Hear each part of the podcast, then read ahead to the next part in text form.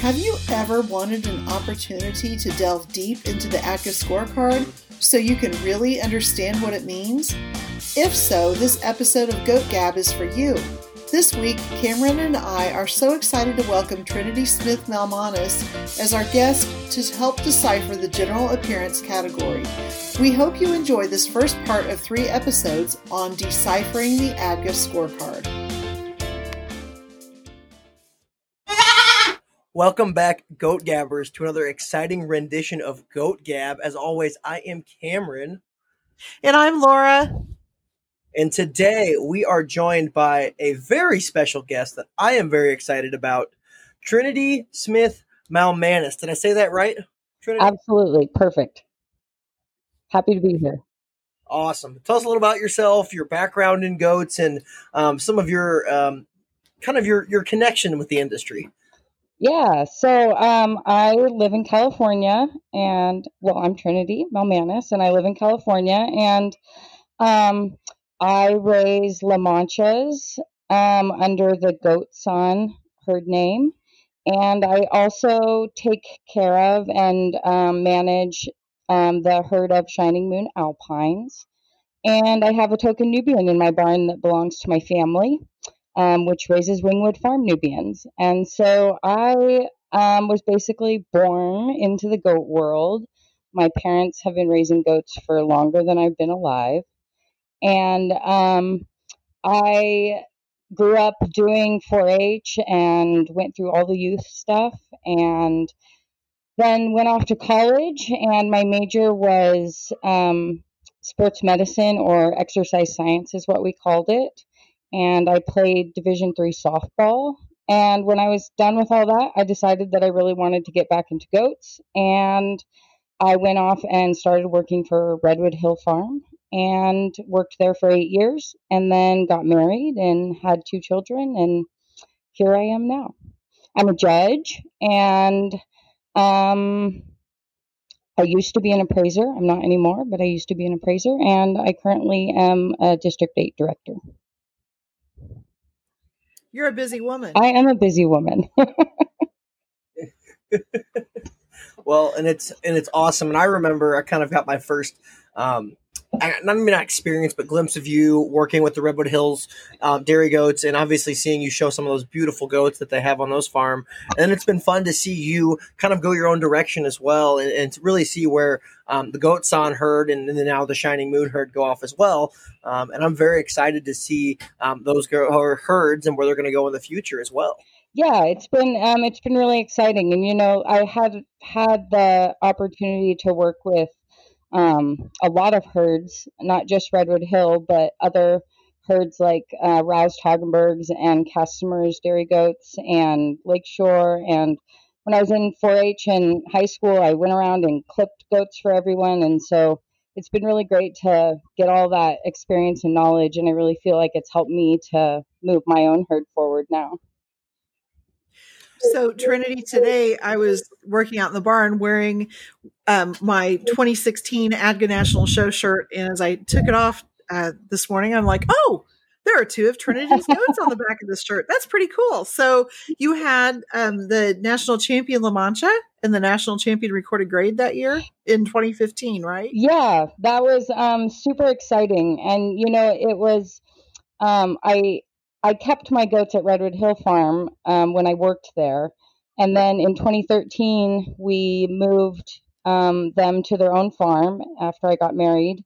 And um, 2015 was kind of really the first year that, you know, I was out on my own and it was a, you know, a true herd where it wasn't just a few goats in a large herd. And um, I was really proud of that moment and super shocked and surprised. that's pretty that would be pretty both shocking and surprising that would be a lot of fun so congratulations thanks trinity last question before we go into our formal part of our podcast with the with the top breakdowns and topics and such yeah did you have to wear one of those hats um like the 4-Hers wear when you showed in 4-H and the t- and like the scarf and everything that the California State Fair makes the kids wear? Oh, absolutely. I there are some very classic Trinity pictures. Um, of me in my little green scarf and my hat that was too heavy on one side and not heavy enough on the other side because of all the pins and um, those were my favorite days. I used to try to get away with wearing it in my belt, but in like at the California State Fair, they wouldn't let you wear it in your belt. You had to put it on. wow. And for our listen for our listeners that haven't seen like pictures of that, go ahead and try to find some exhibitors that have exhibited at the California State Fair in the past. You will see it is a whole different dress code that the kids have to wear in the show ring compared to just a normal show. It's very impressive. that it is. I think it's pretty classy looking, honestly. I think that's I, I've always loved those pictures and thought, why don't the other states do that? That's kind of fun. Thinking about that though, let's go in. Uh, Laura, what's specifically been happening this week at your farm? Um, well, hot and not hot, rain and not rain. Um, a lot of rain all at once. Like if if uh, you look um, past the bridge in the little tiny town that I live in, it looks like we have lake what, lakefront property. We had over 15 inches in about four days, so everything's flooded here. Um, I can't drive where I need to drive without really sitting and thinking about what roads are open and closed. So that's kind of crazy. Um, thankfully, the rain has come at different elements that's allowed my goats to still be able to eat. So this time they're not on a feeding strike, which is great because we're milking three times a day now, getting ready for nationals. So uh, that's, you know, you don't realize how much time milking takes up until you're doing it three times a day. and you're like, oh, okay, and, this is keeping us busy. And what are your times you're milking three times a day? Are you on like an eight hour schedule? Are you on like a eight, eight, and six, or what? Are, what are what are your what's your regiment there? Um, it it it pans out to be like five thirty, two, and eight. So not quite eight hours spacing, but you know, kind of. Um, yeah, it's it it's not an exact science, but it is milking them a little more frequently. And of course, in my mind, I justify it saying if they had kids on them, they wouldn't be equally spaced out either. So um, it's the stimulation that's that's the important thing. So that's kind of where we're at. I'm really lucky that I've got um, that I've had daughters home this past week who've been able to milk during the middle of the day, and then um, for the next a few weeks, I have a nephew who's going to do that for me because I've got daughters that are back at work. So, um, it's, as I've said before, it's always a family effort when you have animals that are going to some of these bigger shows. And, you know, thank goodness I'm really blessed to have family that have dairy goats too, and they're comfortable helping out. So that's what it looks like for me. Yeah, well, that makes sense there. I think um, I echo Laura a lot of your sentiments. We got 10 inches of rain yesterday. Um, and so, and that was on top. That was Saturday. We got that. That was on top of about five or six more inches we got on Friday night. Um, so it's been raining like crazy here. We've gotten more straw. Um, and yeah, the we've been trying to keep the goats comfortable and the barn dry, which I think is an impossible task um, when you get that much rain. Um, so yeah, that, that's been crazy. And then we also retattooed a goat, and we're we're on pins and needles because we sent that paper in to get the um, re-tattoo that we had written on there and stamped from ADGA. So we're on pins and needles waiting for that to come back. Trinity, I bet you'd like us to send this rain back out west your way, huh? I would gladly, gladly take some. I'm not even sure I know what rain looks like anymore. Oh, yuck. Well, besides the um, being warm, what what's happening on your farm, Trinity? Well, um, I'm not in an unsimilar situation as you, except for the rain. Um, we're getting prepped to head to Louisville, and I'm also milking three times a day. Not all the goats, but some of them. And um, just trying to deal with the heat. We're in a pretty good heat wave right now, and make sure that everybody stays happy and healthy. Um, and just trying to organize and get ready to go here in a few weeks. Yeah, that's a big undertaking because you're driving across the country. Yeah. Yeah, no, that we were thinking the same way. How long of a trip is that? Um, well, we're gonna take um, four days to get there, so we'll leave on Monday and then we'll go in um, on Friday. Exciting, very exciting there. Um, Yeah. And then are you traveling with some with some herds as well?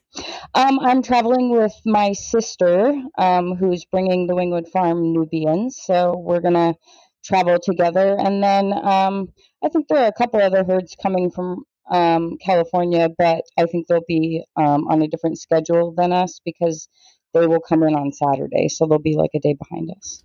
Gotcha. So Trinity, you will be helping out then on Saturday with everything and and whatnot there. Totally. I'm scheduled to use my um, amazing, amazing laser vision linear appraiser eyes to read tattoos at vet check all day. Well, I have to use my judge's eyes to read tattoos as well. So, um, yeah, I will be I will be right there in the sun with you, and it probably will be a little bit uh, more of a humid heat than the California heat. Yeah, I'm um not looking forward to it. I the last time I made this trip, we stayed in some fairgrounds in Illinois the last night, and I'm pretty sure I almost died. I, it was so humid, and I just was dripping sweat and like could hardly breathe. I'm a dry heat kind of girl. Wow, bless your heart. Yeah, We did get to It's- it's see some definitely tractor or some tractor pull though that night at the Illinois um, fair there. So there was some Awesome. entertainment. Totally. I'm sure the goats loved it though. Yeah. All right. I think um, we would be hard. I, I think we can't not talk about it on this podcast. What's happening in the world of ADGA, and I think all I think all three of us we kind of talked about it beforehand. Um, everybody just needs to maybe take a deep breath about the ADGA National Show. Yeah. What what what can you say about it? I mean, you know, at this point I feel like it's been chewed and ruminated and chewed and ruminated and and haters are gonna hate and you know, no matter what your feeling is on it, I, it's gonna happen. It's gonna happen probably the way that the committee has put it together. There's not really not much that can be done about that at this point. I think I think that that's they've made that pretty clear. So I think we just need to go forward and and make the very best of it that we can. And people that are going to go have a tremendous time, have a great time. I hope I see you all there. And the people that have chosen not to go, feel confident with that decision and and let's move forward to uh, maybe a, a more opened up year in 2022 Yeah, and you know, I think that um, it's just really important, you know, regardless of what the outcome is, and um, you know, is that the show is going to go forward, and you know, a lot of people are putting a lot of hard energy and work. You know, the three of us just talked about, you know, being out there milking our goats three times a day, and you know, all of the extra work we put in, and just not to downplay all the hard work of the people that do choose to attend. And there's a lot of reasons people choose to attend and a lot of reasons that people choose not to attend every year. And um, to just try to you know consider that when we're um, you know voicing your opinion think about you know how other, how much work other people are putting in um, and you know that those people deserve the recognition that they that they've put in the work to get their goats there and that's their choice Absolutely, and I think one thing I want to say, maybe uh, maybe a little bit different tone here, is that the ribbons are the same size no matter where the national show is, no matter what rules there are, no matter if it's on the East Coast, the West Coast, or even in the Midwest. Ribbons are the same size. A blue ribbon is still a blue ribbon. A chair is still a chair. A brown ribbon still looks ugly. So that's that's my two cents. hey i like those brown ribbons i'll take i'll take those all day long that's fine with me You you know what? You come to my pens after the Alpines, and I'll give you all the brown ribbons you want. i hope i've earned them cameron Well, perfect. you know i think i think the other thing too to think about is does anybody go back and look at the past national champions from years past that i think um, at least those of us that have grown up in goats look at those pictures and you know those were kind of the poster girls in our minds i never thought now how many goats were there in the class that luminary beat or you, you know you don't you don't look at that you just look at the fact that it's a huge honor to be a national champion. So there's a lot of work and a lot of blood, sweat, and tears and love that went behind those, no matter how big that show is. You're exactly right there. And I will say, the goats have changed over the years. I'm looking up some goats right now, actually. And, you know, w- would you be able to say that some national champions might not be as competitive as, as today as they were back in the past? Oh, absolutely, because breeds have changed so much. But remember, they are still a national champion. They were the best that day by the given judge. They won the Rosettes and they got the awarded that there, and they are ever enshrined in history and on the back of a bunch of shirts. So there's nothing we can't take away from the fact that those people were there. They put in the hard work, and those people um, found success. And those shirts last a long time. I just got out my shirt from 1999 when it was at the California State Fair, and that puppy is still in really good shape and soft, really soft. Love that. Puppy. I love it. That's love wonderful. that shirt. Well, perfect. I think thinking about goats, thinking about the national show, thinking about animals that are going to excel in their appearance there, I think it's perfect for today's topic. And we're going to be breaking down the ADGA scorecard with some of our friends, some former appraisers, current appraisers, judges, um, and all around people that, that Laura and I really admire in terms of their goats, in terms of their knowledge of goats as well. And Trinity is the first one that's going to come on with us, and we're going to talk about general appearance and really put a big focus on general appearance because it is a big chunk of the scorecard as well. I think with general appearance too, you know, it's it's a great place to start as well because if you're just starting out with dairy goats, most likely you're starting out with kids, and that is so vitally important when you look at junior stock um, and how they're put together. Because general appearance is one thing that it it can change a little bit, but it's not going to change drastically with time. Um, or I don't think it does, especially you know certain things like feet and legs and and things like that. So I'm really eager to hear from Trinity and kind of her thoughts on general appearance and and breaking down the scorecard. Yeah, and um, you know, I think what you said is is really um, is really something that we should point out is is that um, you know goats will change in terms of levels of maturity and um, and things like that. But if you look at the foundation of general appearance, there are telltale signs of all of the things where an animal might need to be improved in general appearance. And so, you know, you'll have an animal that, sure, the shoulders get worse over time, mostly due to wear and tear and things like that. But if you look back at that animal when they were a kid, you can certainly find indicators that that was going to happen. And so, um, you know, general appearance, I think that you're right in that you can look at those, you know, looking at structure of your young stock is really going to help you to have better older stock. So, Trinity, I guess my first question for you is, and I guess it's more of a general one, what is general appearance in terms of the ADGA scorecard? Right. So, um, general appearance is, um, you know, basically the structure of the animal. It's that how does the animal um, work biomechanically? So, how do they get around, um, you know, in their life? How do they move? How do they use their feet and legs? And general appearance um, is made up of all of, you know, several portions of structure that we've broken down. So, you have their um, their head and that's one section that you evaluate. And then you have their shoulders, and then their um, back, and their rump, and their rear legs, and their front legs, and their feet. And um, we, we've broken all of those things down to try to um, find an animal.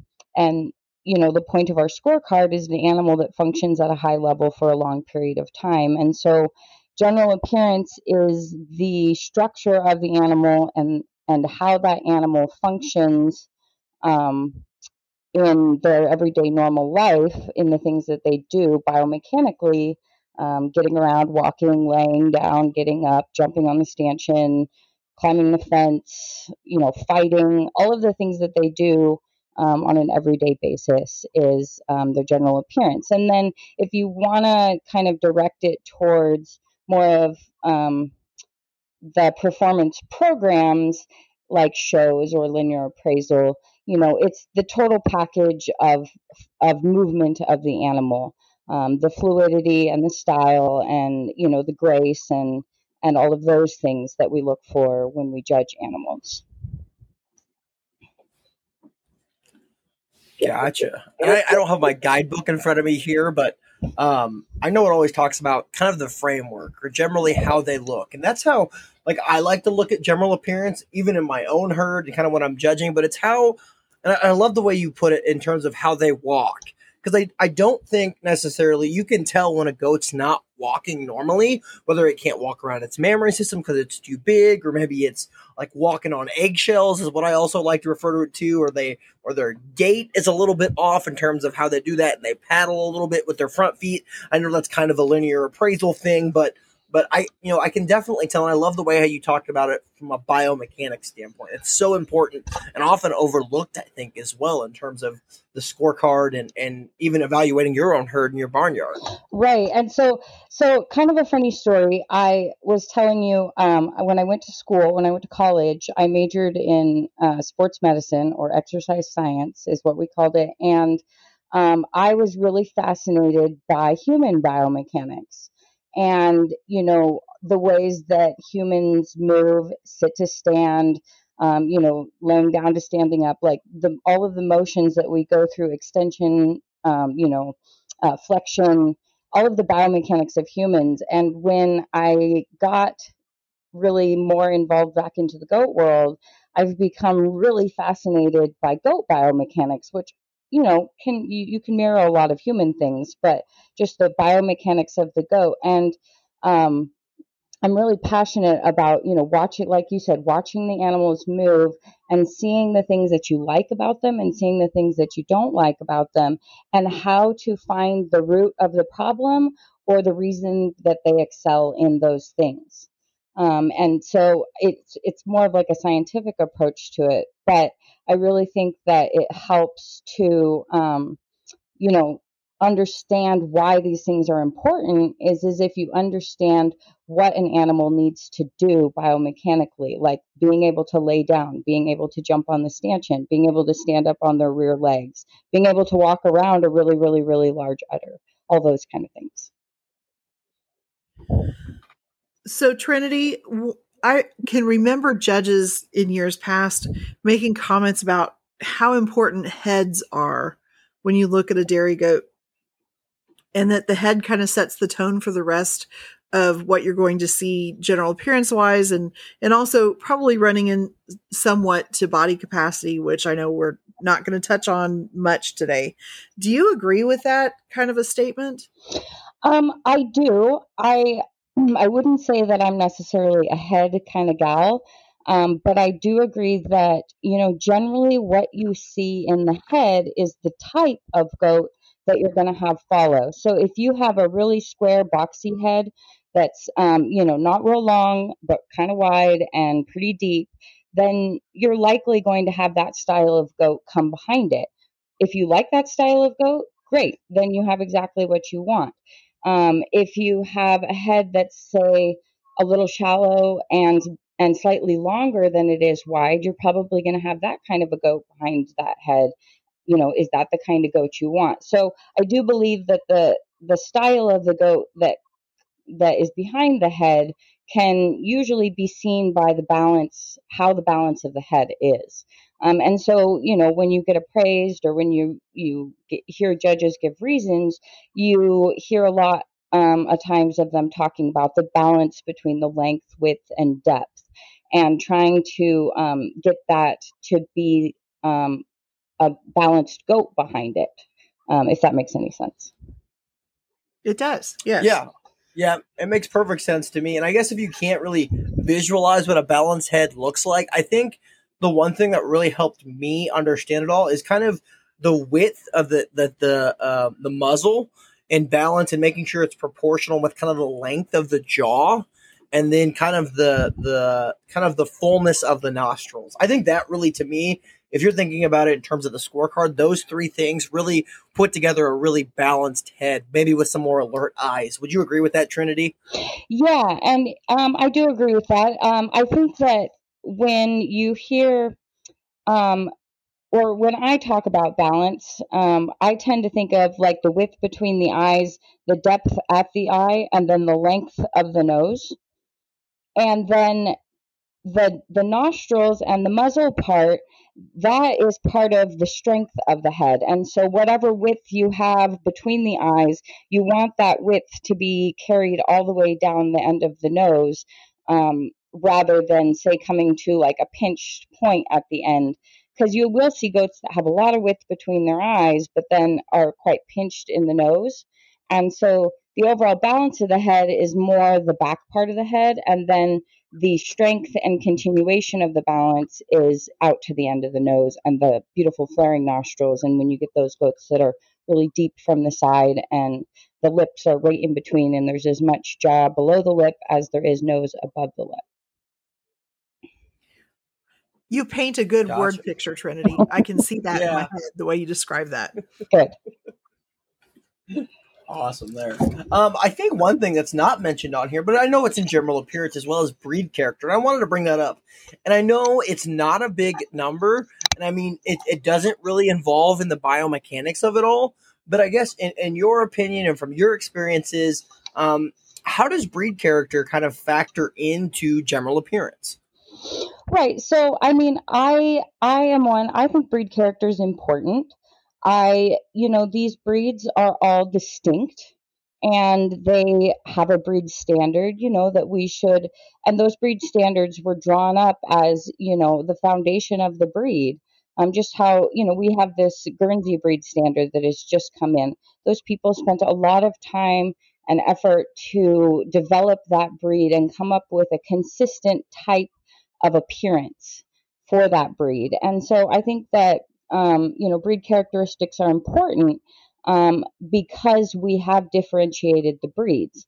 Now, we do judge under a unified scorecard, and so I think that the function of the head can many times trump the breed character. Now, if you have like a Nubian with airplane ears, like that's a serious defect. And so, again, knowing the um, value of the defects and and studying that um, evaluation of defects because you know a Roman nose is a slight defect, but like airplane ears on a Nubian is a very serious defect. I could be wrong on those, by the way. I'm just pulling them out of my head, but you'll get my drift. and so, um, realizing the degree of fault is also something to take into consideration. If you have a La Mancha with a slightly Roman nose, but the animal is functionally the strongest animal in the ring, you're probably not going to comment too much on the nose.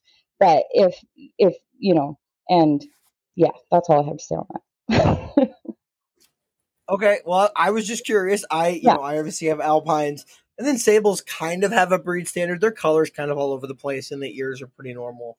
Right, I, just, right. I really think that oh, it's a balance between um, you know, understanding that the head as a functional aspect, are they able to eat? You know, do they have good balance? All those things is just as important as breed character. And so when you have such a small amount of points for head, five points for head, that you really have to be careful about not being overly critical of either one of those things and taking away all five points. If Yes, I can no, totally that see that. Yeah. yeah. Yeah. I agree on that there. Cool. So I'd like to bring in to this discussion about stature. and I know that um, in one of the committees last year, it was discussed, I believe, to take stature off the ADGA scorecard. Right. So um, that's my committee. I'm the chairman okay. of the type committee. And um, you'll see in our notes here that I wrote stature lame. Um, that's not exactly true, but it just was a reminder that um, I wanted to talk about it. And so, um, you know, in the type committee, we've talked a lot about um, kind of rearranging the scorecard um, under general appearance. And one of the things we've talked about is removing stature. And not because stature isn't important, but um, more that stature has morphed into something more than it is. And so, if you read the scorecard and go look at, um, you know, in the guidebook and read the scorecard, um, stature is described as being taller at the withers than you are at the hips. Um, and there's an additional sentence after that that I'm I can't bring off the top of my head. Um, but something about being, you know, with good length throughout or something to that effect. But nowhere under longer bone, longer bone pattern. with a long, long yeah, with a long bone pattern. Yep. And so, you know, nowhere in the scorecard there does it say that goats need to be tall. And we have seen a trend in where very tall animals are getting noticed more, um, and that very that animals that still meet breed standards by a good amount um, are seen as less desirable. Um, and we want to steer people away from that because it's not about being tall. It's about being taller at the withers than you are at the hips with a long bone pattern. And you can have a long bone pattern without being 35 inches tall at the withers. And and this is my own personal opinion, but my own personal opinion is that as we've as you have a goat get taller and taller and taller, in order to stay balanced, you also need them to get proportionately wider and deeper. And that's really hard to do. And so we've left behind some of the angular form that we want goats to have to achieve a really tall and long goat. And um, and that's my spiel on stature. Trinity, I think anybody who's been in the dairy goat world and especially attended shows has seen a lot of times to the unexperienced eye, it looks like they've taken a ruler and start at the head of the line and just kind of go down there and you hear you hear longer and taller, longer and taller and longer and taller used a lot, especially in kid classes. Um Exactly. And you know, and and the other thing is is that is and you know, I hope people that want to become judges um you know can hear this and judges that are out there is is that you know a lot of times we use reasons that are easy for the um, viewer to see you know it's really easy to see a goat that's really tall and really level um, it's when you say that on the microphone people are like yeah that makes sense and it's easy to say and but if you start to think about how that works with the scorecard um, you know less emphasis or more emphasis might not be as appropriate because just it's not that important of a thing. I can see that. Okay, Trinity, I've, I've pulled up the guidebook right here because I found it because I'm a super nerd and I have Thank a you. copy in my email. Um, so, and I'm looking at at the um, because I was I've been thinking about this um, suggested terminology for reasons when placing dairy goats, and then there's another one as well and it says and it says a general appearance is also a more attractive framework. Wouldn't you agree to almost some extent i mean just from viewing it from the naked eye that a more attractive framework could be more upstanding? Yeah i mean and upstanding upstanding is a great term. I love upstanding. Upstanding has nothing to do with tall. Upstanding is as mentioned that the animal moves in an uphill nature. They move higher at the withers with an up with an erect um, or you know a fairly erect neck set and alert head.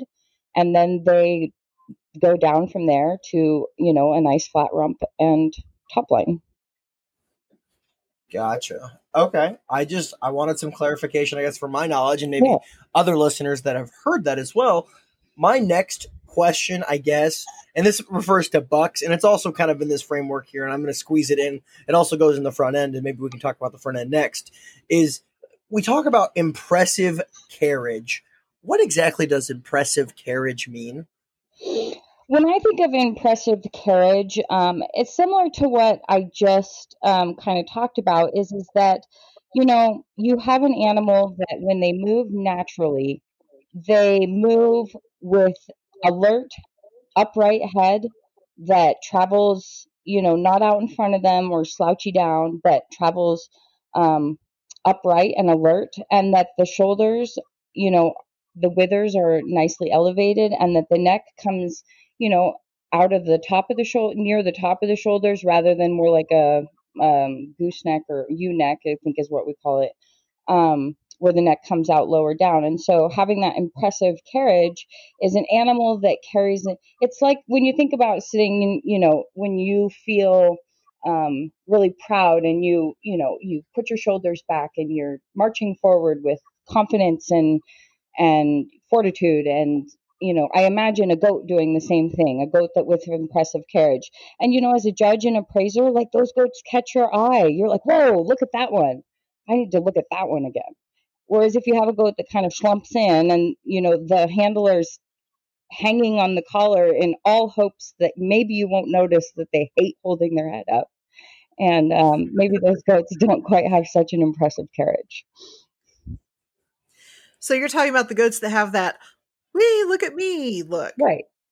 Right, yeah. exactly, and and you know they catch your eye, and and judges say that they'll say, "Oh man, that goat really caught my eye when she first walked into the ring," and you know they do, and it's usually those goats that are really mm-hmm. high-headed and alert and are showing themselves, and the handler is just there for the ride.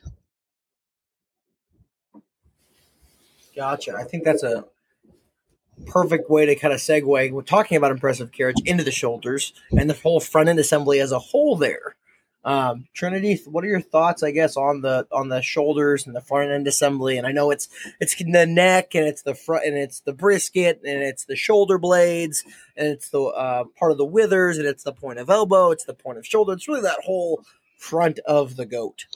Right. And so as you just rambled off all of the things, I think it's easy to say that shoulders are really one of the most challenging um, pieces of structure to dissect.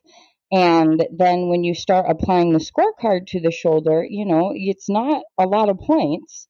And so, you know, trying to balance, you know, where the faults are and where the strengths are um, with so many moving parts um, that it's easily, you know, and I see people say this all the time I don't know how to see a good front end. You know, what are the most important points? And so, what I kind of thought is, you know, is to mention what I consider, um, and disclaimer, you know, this is all my own personal opinion and derived from my years of experience with goats. Um, there could be other opinions, and you know, to take this all with all with a grain of salt.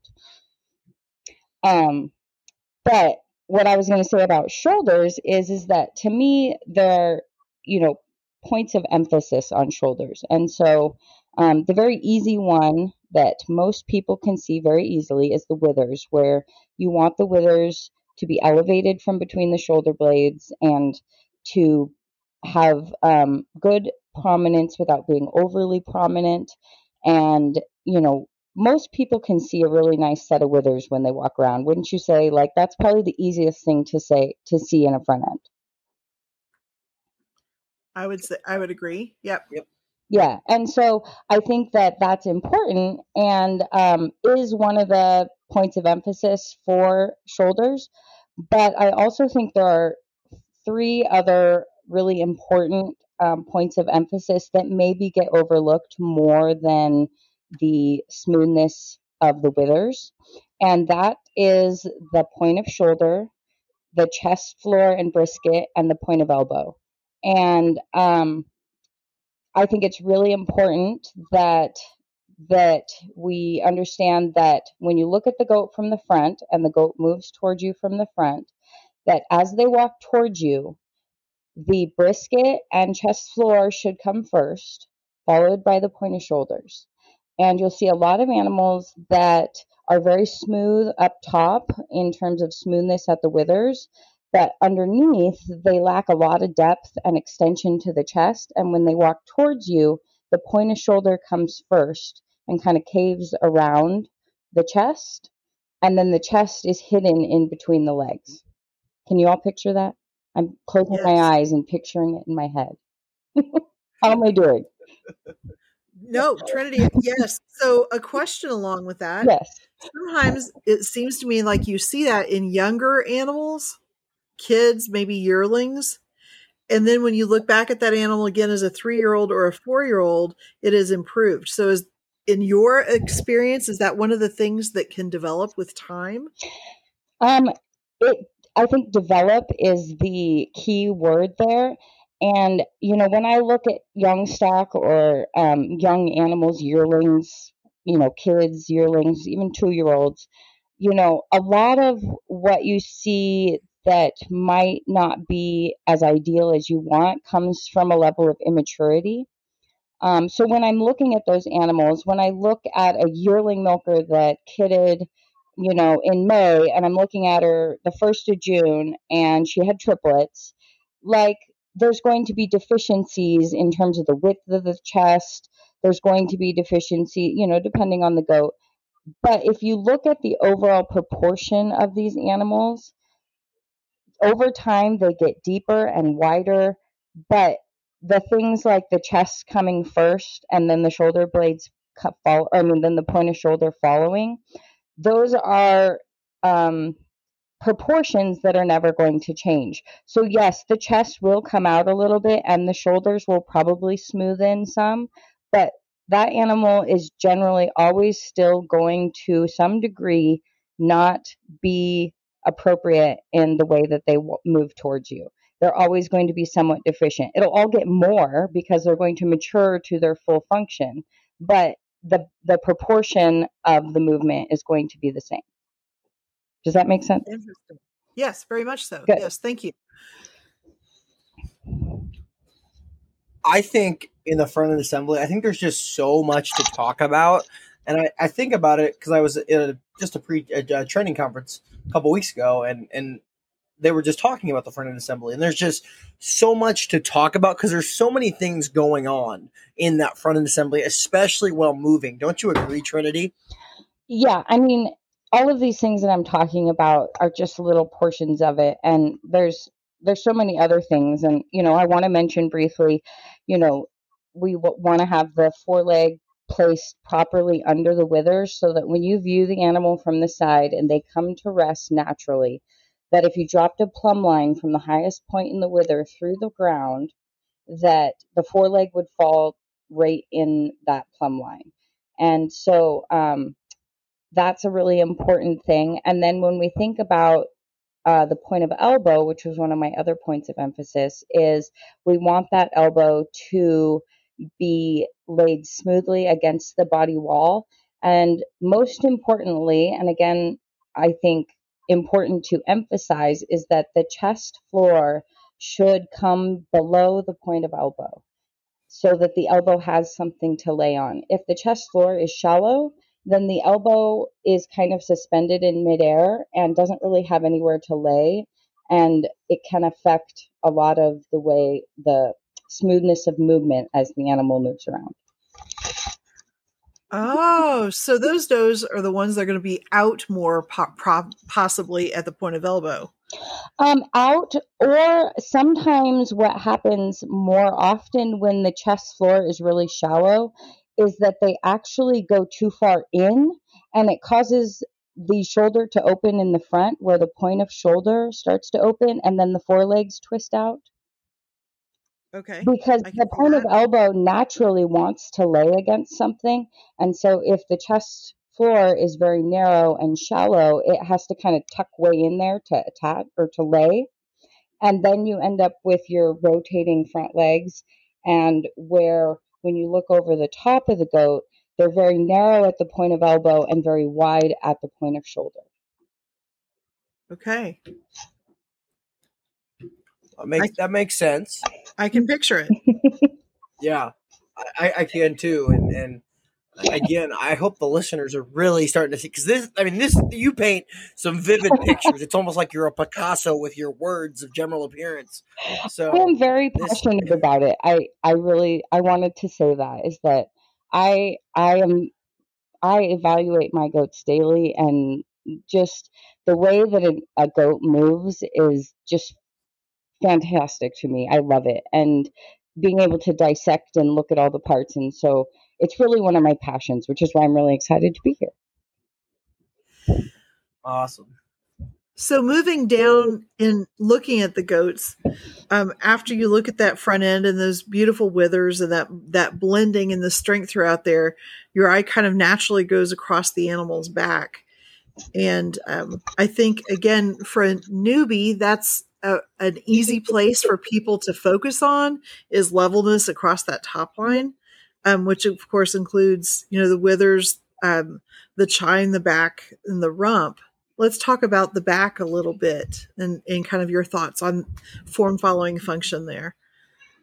Yeah, um, you know, the back, I, I love that you said, you know, it's the easiest thing to kind of be able to see, you know, because when you read the description, it talks about, you know, being level and um, that's so easy to see. When you look at it, go, is she level? Is she not level? That's really easy to see. But the back is also really kind of multifaceted and complicated. And um, at the end of all of this, I want to talk about cause and effect. And um, the back is one of the things that gets affected the most by deficiencies in other areas, like the shoulders or the legs. Um, can cause issues with the back where where it really isn't the back's fault it's really the fault of the shoulder or the leg or whatever it is um, but looking at back you know you want the back to be long and level um, and you know the appraiser brain in me is again going to talk about proportions and so when you look at the back you want the length of your chine which is from right at the end of the withers to the middle of the back is your chine, and then the loin, which is the middle of the back to the hips, and then the rump, which is the hips to the pins. And you want all of those lengths to be similar so that if you know if you have a rump that's nine inches long you should your loin should also be nine inches and your chine should also be nine inches and again when you think about when when you hear judges talk about balanced does those does that are balanced in their proportions move about with the most grace and ease. And so balance is important important. And do you guys know what an erector set is? Yes. So when you're doing an erector set, if you get one of the pieces out of whack and you use the wrong length, it throws the whole thing off, right? Like you can't even complete the project because all of the other conjoining parts are pushed out of whack. Okay. Yes. Does that make sense? Yes. It's the mm-hmm. same thing with goats is that if you put in a, a proportion that's completely different than all of the other proportions in the goat, you're going to push something out of whack. So, for example, um, goats that roach really bad in the loin, many times you will notice that the loin is extremely long, where it's more almost twice the length of the chine. And so the loin is having to work exceptionally hard. It's doing all the work of the back, and so it's compensating and raising up and roaching in order to support all of it because the chine is so short that it's not doing any work at all. And so if you think about that in proportions, or if you have a rump that's really short, it starts to, you know, look a little different when you have a rump that's not the same length as your chine and loin. You you look at that goat and you say, "Wow, her rear legs are setting really far forward." Well, it's probably because her rump's a little bit short.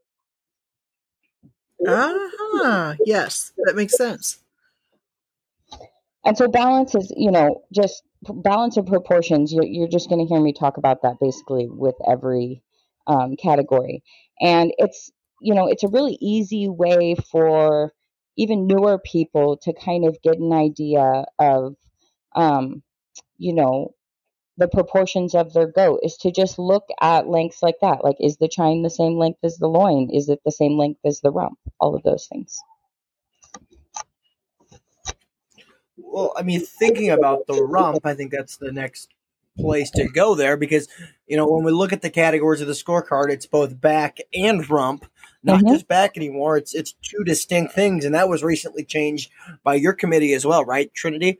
Yeah, you know, um, we we broke it out and we put rump. They're still in the same category, but they it's back and rump because in linear appraisal, um, you know, those two those two traits are evaluated separately, and um, you know, rump is really important, and so we wanted to emphasize the fact that um, you know that those were kind of two separate entities and that they requ- that they should have this a similar type of emphasis.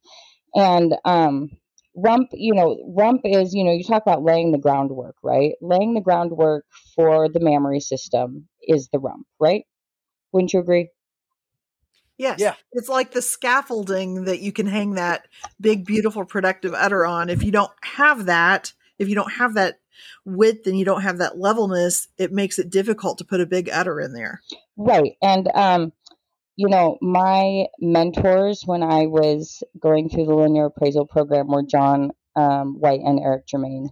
And they told me the garage, you know, the garage story. And so I, I'm going to tell you the garage story. And, you know, you think about the rump like the garage, and you think about the udder like the car that goes in the garage, right?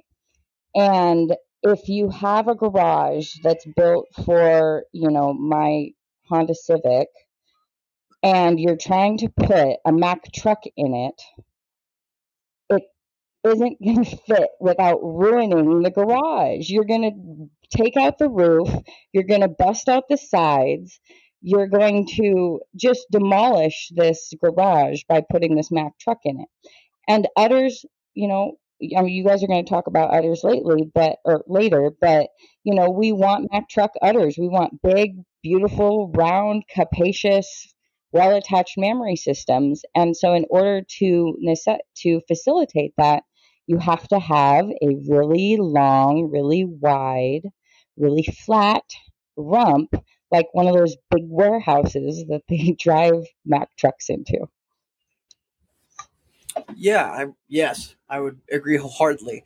My question for rumps, and this is this question is based on personal experience, is there such a thing as too flat of a rump? Flat, you mean from hips to pins, or flat from throw to throw? Hip, hip. Uh, good question there. Hips to pins. Absolutely. Um, just to kind of, I don't think that there's too flat of a rump from throw to throw. Um, you yep. can only get so flat. I mean, so, but you're right. Um, hips to pins, you know, I, I am not a veterinarian, and so I'm not, you know, I can't comment on like kidding issues and things like that. Um, but you know, the theory is is that when you have an overly flat rump, where the pins are starting to rise higher or at the same level as the hips, that um, the theory is that parturition is more difficult and that more importantly than parturition is cleaning out after the kid, um, getting the afterbirth to expel and the uterus to drain and resolve um, properly. You know, the theory is is that if you know you don't have that downward slope in the rump, that that could possibly be more difficult. So, as someone that has had this experience with someone who has a flat, too flat of a rump on a goat, the biggest problem, I mean, we've had difficult kiddings with said goat, but also something that I never really realized until we had this problem was when the buck goes to mount the animal, he has issues of doing his job, for lack of better terms. Absolutely. I'm really glad you brought that up. Um, I have a doe that is a very tall doe. She's extremely tall, but she's also, in my opinion, borderlining on overly level. And I, every year, I struggle and struggle. The buck tries so hard and so hard, and we have to end up, and not even like a small buck, I'm talking about a normal sized buck. And it's difficult for them to breed her because they can't get the right angle because her pins and vulva are too high. Oh wow. Oh yeah. Yeah. I can see that. Uh, oh, my question for you is: Have you ever tried to AI that goat, Trinity, transcervically? Um, I have never tried to AI her. Um, I don't use utilize AI a ton. Um, I have put a speculum in her, and um, you know the the cervix is quite low on goats like that, where it's almost pointing upwards, especially if they're really, really, really deep bodied. And um, in my experience at um, with AI and goats at the dairy, is that you you basically can't AI them without help. You basically have to sling them up in order to get the cervix to even come into your field of vision. Okay. Interesting. Interesting. Yeah, very very interesting.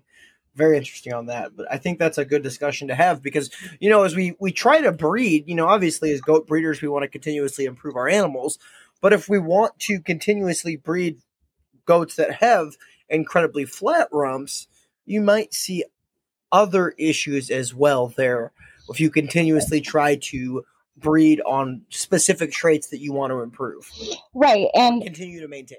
Exactly. And, um, you know, again, similar to our stature talk, is that, you know, a really long and extremely flat back and rump is very um, eye appealing and very easy to see as something that is eye appealing. And so a lot of emphasis gets put on it. But when you go back to our scorecard um, and read it, it calls for a moderate slope of rump. And so um, you know, again, just food for thought is to, you know, read read the scorecard and read where the points of emphasis are because, you know, a lot of experience and thought process went into developing the scorecard and there's a reason that those emphasis points are there.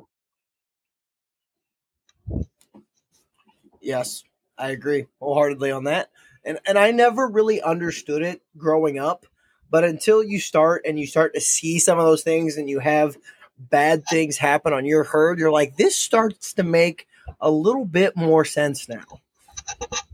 Right. And and you know the whole and the whole thing about, you know, our scorecard is is that um you know, we're trying to set up an animal to function at a high level for a long period of time and that functioning at a high level for a long period of time doesn't mean just milking a lot. It means being able to breed, being able to kid, being able to withstand heat, being able to withstand cold, being able to, um, you know, get get up on the stanchion every day, being able to do all those things. And so um, it's not just making a lot of milk, but it's doing it well and being able to do all those reproductive things we need them to do um, to get through life.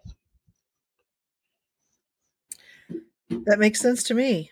Um, oh. c- kind of moving on to the next next one. Um, we have feet on our list, and um, since I spent yesterday trimming every hoof in my herd, I have a small herd, so it's not a huge deal. But still, it's nice to go out there and see all these nice, level, well trimmed feet. Let's talk a little bit about feet and their function, and and is it overemphasized or not emphasized enough?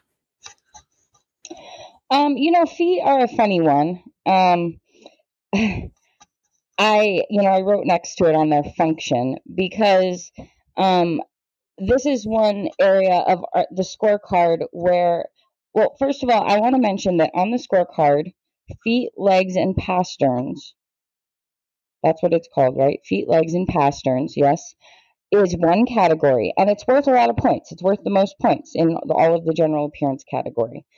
But to remember that it's feet, legs, and pasterns. And the legs constitute both the front legs and the rear legs. And the pastern constitute the pastern, and the feet constitute the structure of the hoof. So all those are really separate things. And I do feel like, you know, sometimes we tend to get really hung up on just the foot portion of it. And um, and forget that all of those 15 points are applied to a lot of other things. Um, and so that's just my opinion. What do you guys think? I mean, what do you guys think about feet?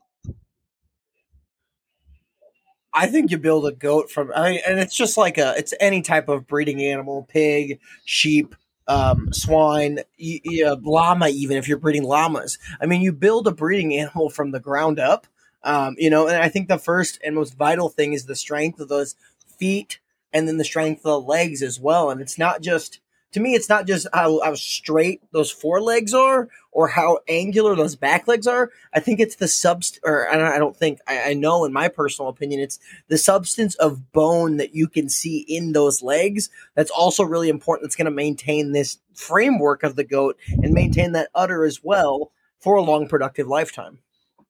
Yeah. And, you know, I'm, since we're talking about feet, though, I'm really glad you mentioned because you know, when I think you're right, you lay the groundwork from the ground up. But you talked about strong feet and you talked about strong legs. The one thing you didn't mention is strong pasterns. And my little spiel on on that category is is that I believe my own personal opinion that feet are really important. The structure of the hoof, how does the hoof grow, the depth of the heel, all of those things are really important. The legs wow, super important. Like we're going to talk more about legs, but legs are really important for the stru- laying the groundwork of you know a, a long-lived animal. How strong their pastern is, I have found in my experience very little correlation to longevity and productivity um, based on pastern strength, um, and that's just my own personal opinion. I had a judge tell me a long time ago when I first got into dairy goats that um, there are lots and lots and lots of 12 year old productive goats in the barn that have terrible pasterns and have had terrible pasterns since they were six. Yeah. Goats don't die of bad pasterns. Absolutely. And, you know, um, the thing, you know, pasterns, the strength of the pastern, a lot of it, and, you know, and again, we talk about cause and effect. The strength of the pastern, a lot of it isn't actually the strength of the pastern, it's the effect of some other portion of the goat not working properly. For example, like rear legs. If you if your goat is straight in the rear leg and straight in the stifle from the time they're a young animal, that animal is going to have bad pasterns when they're older. It just is one of the effects of having a straight rear leg because the proportions are all out of whack and the pastern is getting put pressure on in different areas than it should be. Similarly, if, you know, in your front legs, if you have bowed over front legs, you're probably going to have some effect um, down to the pastern in the front leg. So just realizing that the pastern is generally affected by something else that's going on. That's good to know. Oh, yeah, I, I kind of agree on that, though. I mean, there's so many other things as well. My question for you, like I think the last question I want to ask about pasterns is, do you find that the length of the pastern can be more indicative to the overall strength of it compared to maybe other body parts as well? Yeah, and you know what? You just reminded me of something that I think is that I wanted to say that's really important is is that um, you know, pastern length I do believe that is important because so to me there are two p- types of what we call a bad pastern. There's what's called I call a crunched pastern and then there's a sprung pastern. So a crunched pastern is where the dew claws stay over the heel, but the whole pastern is soft. And so you see that in, you know, a lot of old goats. Um, you know that have been working for a long time. Can you guys picture what I'm saying? The dew claw is still over the heel, but the whole pastern is just kind of crunched down. Does that make sense? It almost yeah. looks like like a little spring. That's, right. That's like it's just kind of deflated. It's, still, it's squished down. Right. Squished down. Right. right. You could look at it and think time or weight of the animal or right. a lot of years of use have have squashed it down. Yeah. Right, exactly. So to me, that is a quote bad pastern that uh, you know I could care less about. That is a goat that's probably worked. That goat's going to work more. There is lots of um, you know, I've never seen a pastern like that affect an animal's ability to function. A sprung pastern is where the pastern tends to be relatively long and the pastern actually hyperextends and the dew claws go back beyond the heel and fall to and start to fall to the ground. Can you picture what I'm saying there? Yes. Yeah. Yeah. It's a wrong angle. Right. And so that is much more of a worrisome pastern to me. um, where the length of the pastern is so long and the tendons of that pastern aren't able to um, hold it together. So essentially, it's hyperextending rather than um, over flexing. Yes. And on top of that, and this goes with what Cameron was saying about strength of bone, uh, many times you will see a true sprung pastern comes on an animal that is light in their strength of bone, that doesn't have the substance or the um, power in their bone structure. They tend to be more of a frailer type of animal. I can picture that because I I know that I've had that in my herd at times. I've seen that. Yeah. So yeah. Yep. Cool. Very interesting. So are we going to talk about legs next? Because I like Let's to talk talk about about legs. legs. Let's Yes. talk about legs. So, um, so I'm really passionate about legs. Love legs. Those legs are so important. They do so much work, don't you think? Oh yeah. Yeah. And and change I mean, you can have a, an animal that's beautiful in every way, but if their legs are screwed up, you just they're just not beautiful. I mean, you just can't look at them that way anymore. Right. They're, you know, it's something, and it, because the legs, if when you have deficiencies in the legs, and I'll also add when you have deficiencies in front end, because front end affects front leg usage a lot, um, is, is that those animals just never seem to have that impressive carriage that we like to talk about. Um, they tend to walk with difficulty if if that makes any sense. It, it, there, you see the effort of the movement when the legs aren't sound. Do you, would you agree? Yeah, and it kind of goes back to a comment like like walking on eggshells or like they're just they look like they're laboring when they walk around the ring. Right. It looks like it's taking effort. They're trying real hard. We don't want goats to try. We want them to float. yeah. Float, yes. Definitely. I mean, not in a dog show kind of way, but yet you can see some similarities there. You know, when you watch if you watch somebody gaiting a dog in a dog show, there are those um let's you know, I love bulldogs, but let's take bulldogs. Nobody's ever going to accuse a bulldog of floating. But there are some breeds of dogs that you can watch that that have you know beautiful layback of their shoulder they have the correct angulations in their legs and and they do they float around the ring Right. It's like watching a German Shepherd fly, float around the ring. Like they are so lovely when they have that impressive upright carriage and the angulation to the hind legs, and they just float around the ring. I love watching the German Shepherd in the shows. They're amazing. for sure yeah So legs, I you know the front legs. One thing I wanted to say about the front legs, um, you know, just for a brief description, you know, you want the front legs to be straight from the side. When you get in front of the animal, you want the front legs to point directly. You want the toes pointing straight at you. You want the knee pointing straight at you, um, and then you want the the um, motion of the leg to be smooth and you want the leg to function directly under the shoulders so that when they take a step, the leg is always in the same line moving forward. It's not circling out to the side or flipping in um, from the front and all of those things. You want the leg to kind of swing in the same pendulum line, if, if that makes any sense, when they walk. Um, and those are really beautiful forelegs. But what I wanted to say about the foreleg is that the shoulder has such a profound effect on the forelegs that you can't really think about the forelegs without taking into consideration what the front end is doing. Um, because, for example, uh, forelegs that are placed too far forward, where they're not under the tallest point in the wither, those animals tend to throw their legs out in front of them and a lot of times to the side as they walk with kind of this really um, strutted walk where they are stiff and they throw their legs out. Um, and you see it in the front leg, but the effect of that is really coming from the shoulder.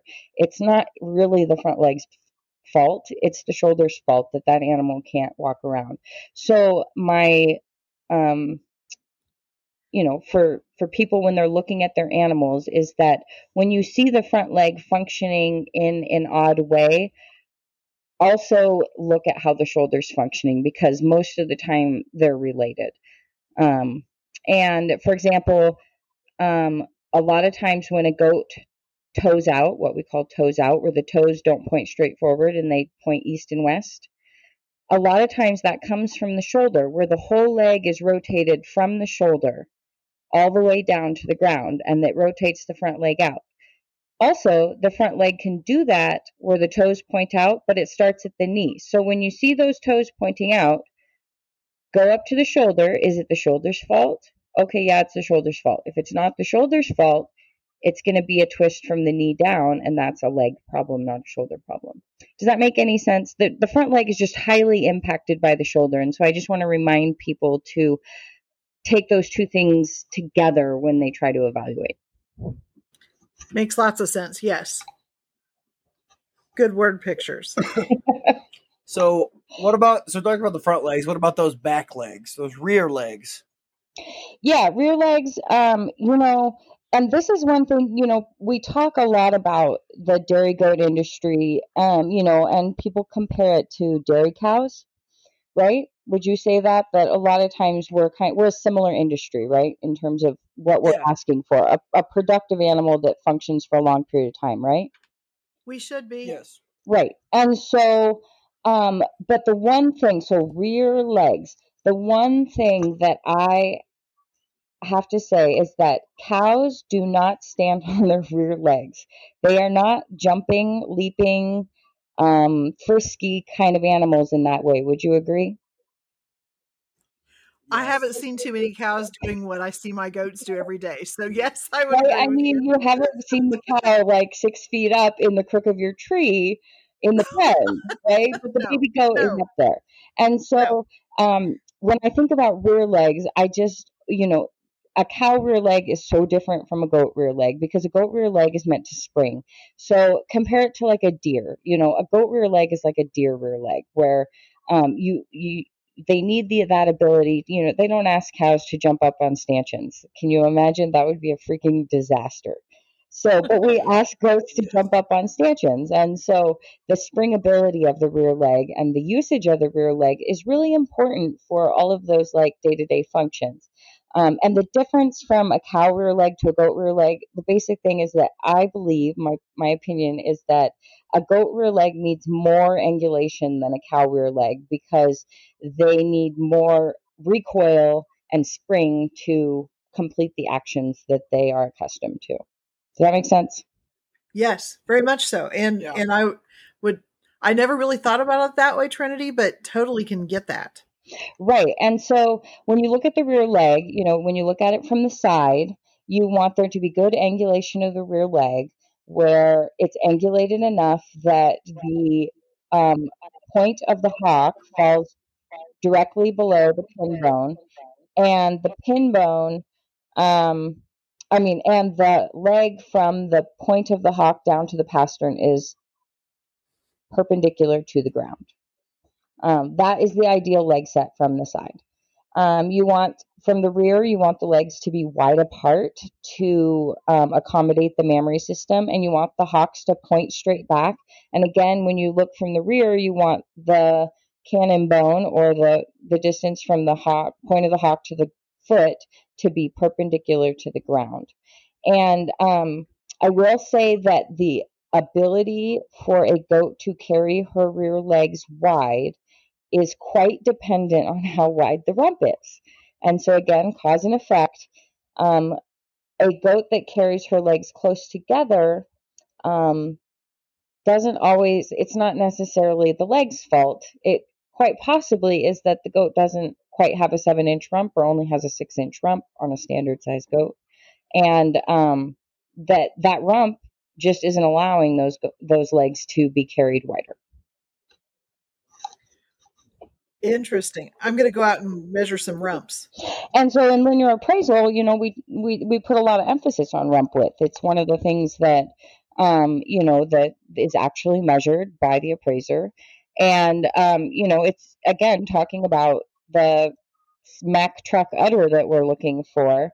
Uh, you know, the rump width and the legs are suspended off of the rump. And so, or not suspended, they're attached to the rump.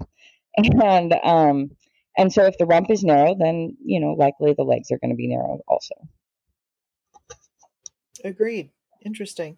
Yeah. So when you see a when you see a doe trinity that's what we call posty who lacks angulation, hmm um, can you contrast postiness with goats that are sickle hocked or over angulated? Um, in degrees of concern, what what is is is one better or worse than the other, or kind of the same thing, or do you see one getting better over time? Yeah, that's a really good question. Um, you know, either extreme extremes are generally not that ideal when you think about things. So a goat that's extremely straight or a goat that's extremely sickle hocked, obviously those are equally undesirable. Um, you know, I've seen goats for the level. I had an alpine yearling kid this year, and her legs were so sickle hocked that they almost looked bowed. It was very extreme, um, unlike anything I'd ever seen. And um, so, obviously, going to the far extremes is never good. I will say, in my own opinion, having slightly over angulated young doe is better than having a slightly under angulated young doe because I think that we can all see that over time the legs tend to get straighter um, over time. They don't tend to get more angulated over time. They tend to always get straighter. So I tend to be in my own herd a little bit more forgiving of a young doe that is slightly over angulated than I am of a young doe that's extremely straight at that point already. That makes sense. Yeah, totally makes sense to me. Um, what about does that, um, and this we'll call I tend to call them that maybe don't have enough width behind, and I don't know if we we, we talked about that yet. Is width behind, and maybe they're um, I like to call them fire starters for lack of a better term, with their leg the hocks maybe touching each other. Right. And, you know, th- those are really interesting ones to me. And just to tell a little story of my own herd this year, I talked about just now the one alpine yearling that um, was a fire starter. And I called her exactly that. I said, that goat is going to start fire with those hocks. Um, I had two, though. I had one, and they were both just to me, when they were pregnant, equally as atrocious. I hated them both. Um, and then the one kidded, and her legs just were always stayed bad and were just awful. And then the other one kidded, and with the inception of this mammary system between her legs, um, just magically kind of got wider between the legs, and her hocks kind of evened out and um, was more normal. And so I got to thinking about that, and I went and guess what I did? I measured their rumps. And the doe whose rump was almost an inch wider than the other doe, her rear legs corrected themselves with the inception of this mammary system. And the other doe whose rump was slightly narrow, not even seven inches, which I like to think of seven inches as kind of my minimum once they hit a year old. Um, her rump wasn't quite seven inches. It was only like six and a half inches wide, and those rear legs didn't correct at all. Wow. Interesting. That's that's interesting. Did I answer your question? I You know, kind of and- forgot what it was and in the beginning. my dad and I have had these conversations where um, I'll be like, "Oh, you know that goat's starting a fire. You know, do we really want to keep this goat?" It's like, "Oh, the udder will push it out." But it, but it's interesting because sometimes they don't, and you're like, "Hmm, guess I was right. I guess we need to start correlating rump structure more to bad rear legs and seeing if the udder will help or not, compared to just seeing if the width of the mammary system would." Right, and and you know, I think that um, that kind of goes along and something I, I wanted to make sure we talked about, and I've mentioned it several times, is cause and effect. Um, and you know, just thinking that everything is all conjoined together, and so um, you know, generally, one like front legs that are too set too far forward, it's a problem of the shoulder, but it's going to affect also the back because the back is not supported how it should. And then you end up with a goat that's slightly dippy in the chine and then she roaches to the loin and then her rump's a little steeper. And then the same thing like you're talking about. The goat is overangulated on the hind legs. Combined with that, she has a little bit of a narrow rump.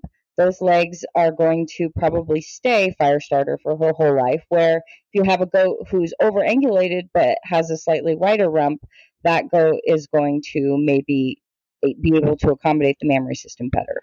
That makes perfect sense to me. And I know we're getting a little long here. Um, I do like what about. else do you? Oh no, it's fine. It- this is fascinating, and if this this is a very fascinating conversation, and it brings up things definitely to talk about with your friends or your significant other if they're interested in goats as well. Um, I, I know I, I will be talking about some of these things um, with my significant other, but Trinity, what else do you want to talk about? I guess what I mean, do you, what other musings or ideas or word pictures do you want to paint in our heads for us? Because we could go on for days. It sounds like. yeah you know i guess i guess my like my closing thoughts on it is that um you know and i wrote down here stylish stylish versus functional. And um you know just realizing that um a lot of goats can be really exceptional in general appearance without being stylish. And style is something that you know is developed and is important i would say you know in the show ring we talk about style but in terms of like function and um, you know a goat that is a really valuable goat to the dairy goat industry and a goat that represents the dairy goat industry well you know they can be exceptional in general appearance and not be a very stylish goat. And I think it's important to recognize that and to not dismiss um, unstylish animals as um, unfunctional animals and that they don't have a place in, you know, in our industry. Um, and I just think that that's really important. And, you know, I am all about style. I love myself stylish goat. I try to breed stylish goats and I look for stylish goats in the show ring. But I also don't discount those goats that do their job at a really high level um, really well. I like to call those goats kind of plain Jane. Just you know, maybe maybe they're pretty structurally sound and have good general appearance, but they just they don't jump out at you. And and yeah, I, but I totally agree with you there. And I think back to some of my judging days, and I'm like, I've used plain Jane goats, you know, for Grand Best in Show, you know, winning awards because they were the best ones there. But maybe they're just they don't jump out at you. But yeah, that's so right there that you know style is not on the scorecard. It's this hidden area of the scorecard, in my opinion. Right. It's, you know, and it's, an aesthetic. You know, we all have aesthetics, and I get that the aesthetics, you know, I have the same aesthetics as a as a judge and appraiser. Um, you know, that you know when I was an appraiser that a lot of other people do. You know, you have goats that catch your eyes and they're stylish and all those things, but um, there's also just a huge variety of goats out there that are really exceptional animals. And Yep, my really good friend, um, and one of my really good friends, who I cannot even begin to repeat her accent, says, That's a good old honest goat.